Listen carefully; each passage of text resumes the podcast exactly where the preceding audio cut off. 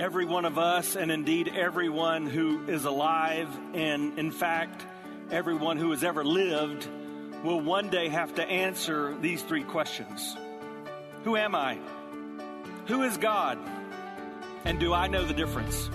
Welcome to The Barnabas Effect with Paul Purvis, Senior Pastor of Mission Hill Church, a multicultural, multi generational, multiplying church focused on shining the light and love of Jesus like a city on a hill. You're invited to visit any of the three locations in Temple Terrace and Tampa. For information and locations, visit missionhill.org. That's missionhill.org. Now, with today's message, here's Pastor Paul Purvis. Every person in every culture has to make a choice about God. We make our choices, and then our choices, they make us. That's true even for famous people like Morgan Freeman. In a series of 2011 and 2012 interviews, the iconic Morgan Freeman raised people's eyebrows when he said he considers himself God. The questions were in response to a scientific series that he did on television, a series that dealt with material and philosophical questions about the universe. He was asked specifically about God's existence. He said, Yes, there is a God, and we have made him, and we made him in our image. Asked in an earlier interview if he was a God fearing man, Freeman answered, No, I don't fear anything, for I am God. I would suggest to you today that once we make the decision to place ourselves in the place of God, we might as well say, the handwriting is on the wall. And that's the topic of today's message from Daniel chapter 5. As you find your place in God's Word, I want to encourage you to take out your scriptures, your electronic text, so that God can speak to you. His Word is alive, it's relevant for our society today. I believe He has a message for this moment. Let me remind you where we've been. Daniel chapter 1 records that a man named Nebuchadnezzar, king of Babylon, took over Jerusalem. He did this in three phases. In the first phase, he went to Jerusalem and kidnapped some young nobility. Among those were four young men we began to know as Daniel, Shadrach, Meshach, and Abednego. When we're introduced to them in Daniel chapter 1, they're 13, 14, 15, 16, 17 years old, somewhere in that range. In Daniel chapter 2, we see that God has blessed Daniel and he's given a place of prominence even in Nebuchadnezzar's Babylonian kingdom. And in that place of prominence, he's called upon to interpret a dream of Nebuchadnezzar. When he does that, God blesses him even in a greater way. In Daniel chapter 3, we meet up with Daniel's friends, Shadrach, Meshach, and Abednego. They would not bow, and as a result, they were thrown into a fiery furnace. Last week we learned the important lessons that we should learn from these three men. We learned that we should not fall down. We should not freak out. We should not lose faith no matter the circumstance of life. In Daniel chapter 4, we see a close up look at Nebuchadnezzar's life. It seems that between Jan- Daniel chapter 2 and Daniel chapter 3, he had begun to contemplate who God was but as is often the case when surrounded by all the trappings of this world, it's very difficult to recognize that you need God. And so, caught up in his pride, Daniel chapter 4 tells us that Nebuchadnezzar eventually went crazy. He ran around for a year like a crazy man before eventually humbling himself and I believe professing his faith in Yahweh, becoming a God fearing person. And then, according to history and scripture, Nebuchadnezzar dies. By the time we get to Daniel chapter 5, it would appear that it's his grandson, a king by the name of Belshazzar, that has taken charge of the kingdom. And he, like his grandfather, in Scripture referred to as a father, he is caught up in the pride of the moment. And as king of Babylon, he decides to make it all about himself. Something, by the way, that every one of us are tempted to do. Let's catch up with what's taking place in Daniel chapter 5 beginning in verse 1. King Belshazzar made a great feast for a thousand of his lords, and he drank wine in front of the thousand. Now, I just want to pause there and say, right there, we know that something's a little different than normality. We've learned in the Proverbs that a king is not going to be given to much wine because for leaders, it's known that that causes them to lose their judgment. We know from history that kings would not have been drinking and partying in front of other people.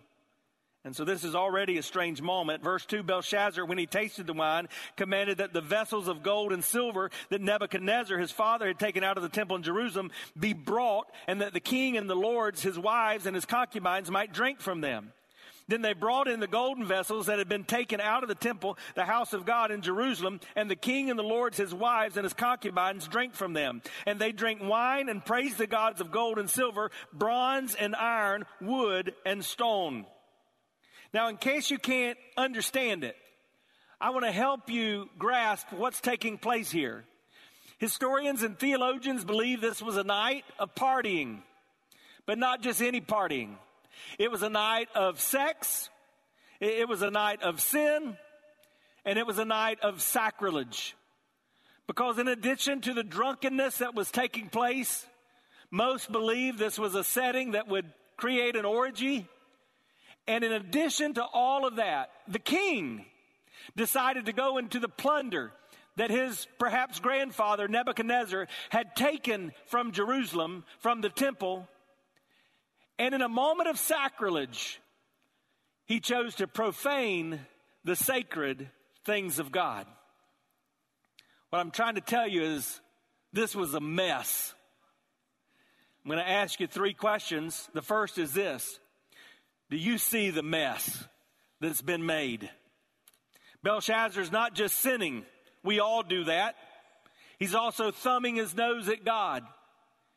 It's as if he's saying, I don't care.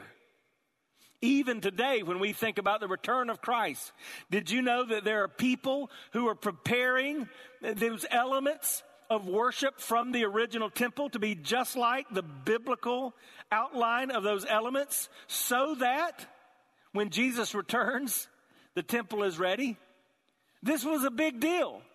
It would be like someone coming in when we celebrate communion and even though we don't look in a ritualistic ways to these containers having special sacred meaning to us, it would be like someone coming uh, to a communion table, taking the cup from which we would drink the juice to remember the blood of Christ, dumping out the juice and filling it with whiskey, sitting on the table and just saying, Bring it on. Let's have a party. That was the moment, a moment of sacrilege. I want you to think for a second. What causes this? What prevents us from doing the same thing? I think we all struggle with something that is at the root of this problem. It's a problem called pride. Listen to what C.S. Lewis describes as the great sin.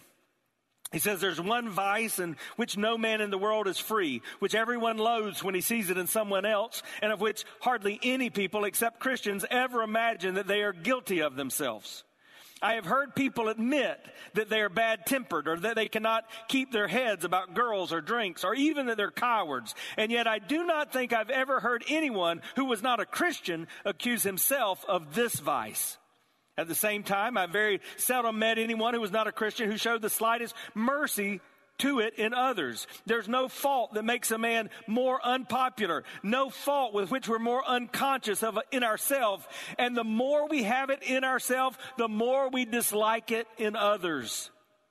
The vice I'm talking about is pride, he says our self conceit. It's getting to the point where we live as if the world revolves around us and no one else matters.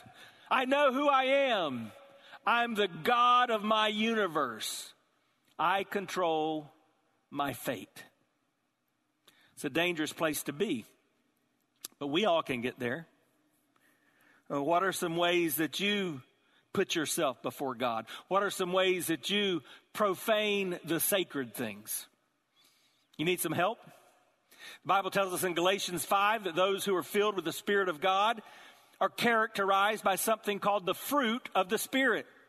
It lists nine attributes. Let me just give you a few love, joy, peace, patience, kindness, gentleness, self control. You get the drift? If you're not characterized by those things in your life, by definition, you're profaning the sacred. Scripture teaches that everything we have is given to us by God. We are to be stewards. It even tells us how we're to be stewards. We're to start by just acknowledging out of the first fruits, that first income that comes our way, that we give back to God. When we don't do that, according to Scripture, by definition, we are profaning the things of God. Jesus said the most important thing we could do is love God with all our heart, soul, mind, and strength. And then close behind it, he would say, love your neighbor as yourself. When we don't love God passionately and we don't love others intentionally, when we don't let love fill our lives, we are by definition profaning the sacred things of God. Hi, I'm Paul Purvis, the lead pastor of Mission Hill Church, right here in Tampa Bay. Thanks for taking the time to listen to today's The Barnabas Effect. It's a ministry intended to encourage, equip, and empower you. You may not know this, but this ministry is made possible because of the generosity of listeners like you. We are able to be on the air because listeners like you are gracious and give to this ministry. Would you consider making a gift today? It would be our honor to send you a gift, a resource, as a result of your gift of any size. And you can make that gift by going to missionhill.org and clicking on the banner that says The Barnabas Effect. That will direct you to a simple way that you can give right there online. Thanks again for listening to The Barnabas Effect today. And now, we continue with our message. And then Jesus would give us in his last words before ascending into heaven Go into all the world. And as you go, preach the gospel, teaching them and baptizing them in the name of the Father, the Son, and the Holy Spirit. Go all over the world and do this. We call that the Great Commission. If I'm not a witness as a professing Christ follower, if I don't tell others about what I say Christ has done for me, by the very definition, we're profaning the sacred things of God. So think about this, guys. Before we point our fingers at King Belshazzar, about how foolish he was, how he was thumbing his nose at God, we may need to look in the mirror. So I want to ask you again do you see the mess that's been made? You need to understand when we fail to take seriously the things that God deems sacred, we make a mess of our lives and we position ourselves for a world of hurt. And some of us are making a real mess. And there's always going to be consequences. We see that in verse 5. Notice what it says as the story continues. Immediately, the fingers of a human hand appeared and wrote on the plaster of the wall of the king's palace opposite a lampstand. Now, I just need to stop right there because I don't want you to miss what's taking place. Imagine a human hand appearing out of nowhere. Not a body, not an arm, just a hand. And that hand, I'm going to assume it's left handed because it's us left handed people who are in our right mind. And that left hand is writing on the wall. You've just been in a drunken stupor. Can you imagine the people at that party? Uh, hey, Martha, do you see what I see? I mean, is, is that really happening? They thought they were hallucinating. All of them thought, wow, we have got to put the drink down. Things have gotten out of hand. And the king was especially frightened. Notice what happens. Then the king saw the hand as it wrote. And the king's color changed and his thoughts alarmed him and his limbs gave way and his knees knocked. It says he lost color. His, fl- his face became flushed. The inside, it's like he got a pit in his stomach. Some uh, commentators literally believe that it says in the original language, it's talking about his insides were loosened. You know what I'm saying? Some people believe he was so scared he peed his pants right there. or his robe or whatever he was wearing. He was scared. And the king called loudly to bring in the enchanters, the Chaldeans, the astrologers. And the king declared to the wise men of Babylon, Whoever reads this writing and shows me its interpretation shall be clothed with purple and have a chain of gold around their neck and shall be the third ruler in the kingdom.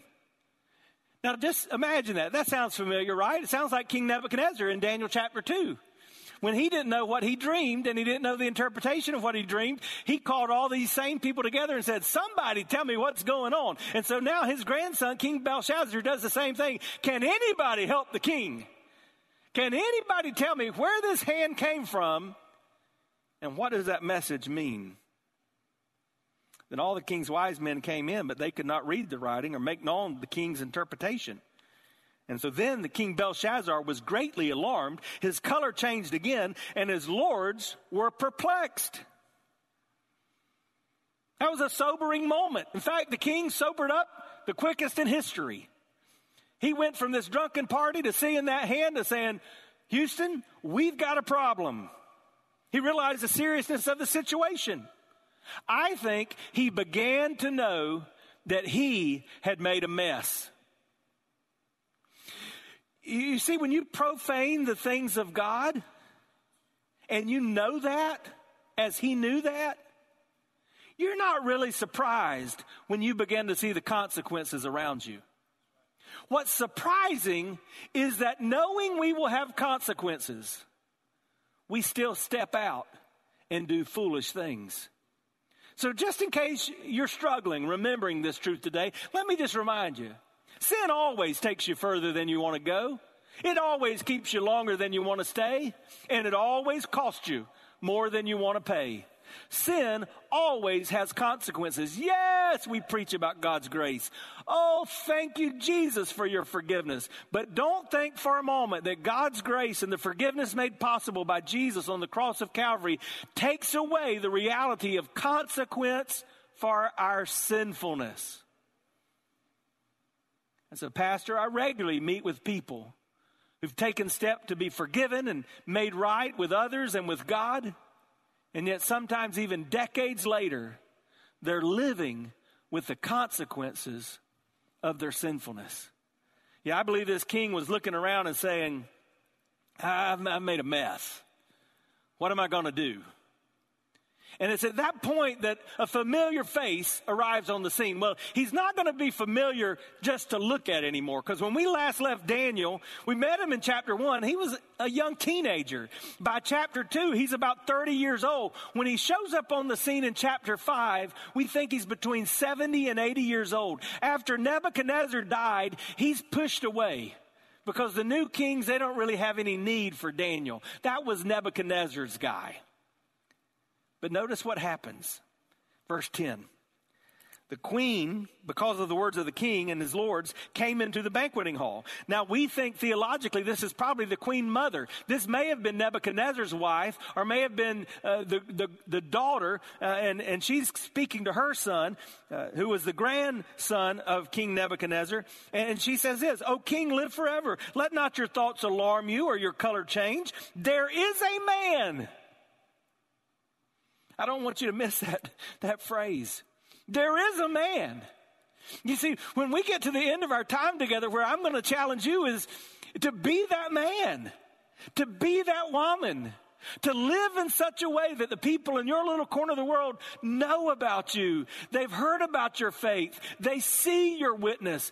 And when they're in need, they look for you. There is a man, she said, in your kingdom in whom is the spirit of the holy gods. In the days of your father, light and understanding and wisdom, like the wisdom of the gods, were found in him. And King Nebuchadnezzar, your father, your father, the king, he made him chief of the magicians, enchanters, Chaldeans, and astrologers. Because of an excellent spirit, knowledge, and understanding to interpret dreams, explain riddles, and solve problems that were found in Daniel, who the king named Belteshazzar. And let Daniel be called, and he'll show you the interpretation. Daniel. What, what do we know about Daniel? His reputation preceded him. and by the way, so does yours. And so does mine. The way we live our lives is a testimony to what we believe is most important. And in Daniel's case, the tests that he had been through produced a testimony. And so, all throughout the kingdom, all these years later, they knew that this man served a God who gave answers when no one had answers. Oh, friend, we're living in a world that's filled with change and uncertainty. There are people probably in your home, but certainly in your neighborhood, in the class you attend, in the place you work, even in our church that are crying out for answers. May we be known as the men, the women that they can look to, as Daniel was. So she looks to Daniel, and the king calls out to Daniel this man of character. Well, why did he have this testimony? Remember what took place in chapter 1 and verse 8? It says, But Daniel resolved that he would not defile himself. He purposed in his heart. Remember, we make choices and our choices make us. We make decisions and they define us. And so, way back as a young man, he decided, he decided in a moment of private commitment to honor God. And now, all these years later, God was still honoring him. His public platform came after this private profession. Now, we live in a society that is eat up with this idea of platform. Everybody wants a platform. Everybody is promoting themselves. And let me just tell you, sometimes it's my tribe it's people in the ministry that seem to be the worst at this. We're elevating ourselves so that others can see what we're doing. But I would remind you of something I was taught many years ago in ministry. We will never be more publicly than we've been privately.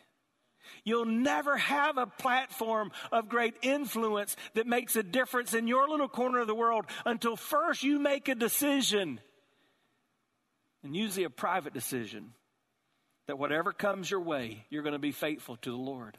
Said another way, the great big doors of opportunity of God's blessings, they always swing on the tiny hinges of obedience. So, those things we looked at earlier, those ways that we may be profaning the sacred, the ways we may be thumbing our nose at God, the way we may be being disobedient, don't look at your life and complain to God about why He's not blessing you when you're not doing the things He's already told you to do. We still need men and women to step up, to be faithful, to be godly, to be compassionate, to have integrity.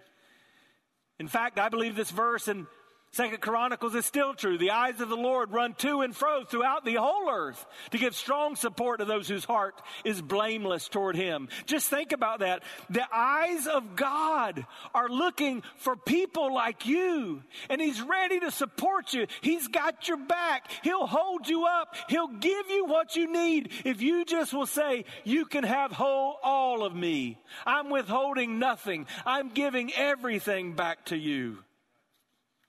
That's why D.L. Moody, the great evangelist, would say the world has yet to see what God can do with a man fully consecrated to Him. I wonder if today we would commit to be that man, we would commit to be that woman. I wonder how many of us would say, Oh God, by your grace and for your glory, I give you all of me. I'm withholding nothing. My yes is on the table. I surrender. I'll do whatever it is you want. God, just use me for your glory. You've been listening to The Barnabas Effect with Pastor Paul Purvis, an outreach of Mission Hill Church. If you're looking for answers to difficult questions or searching for a church home, you're invited to any of the three locations in Temple Terrace and Tampa. Details and directions at missionhill.org. The Barnabas Effect is here to provide listeners like you with biblical truth and spiritual encouragement but it can't be done without your financial support. Go to missionhill.org and click on the Give tab. Your financial support helps us reach those seeking truth about God and themselves. Thank you for giving at missionhill.org. And join us next Sunday at noon for the Barnabas Effect with Pastor Paul Purvis on Faith Talk AM 570 and 910.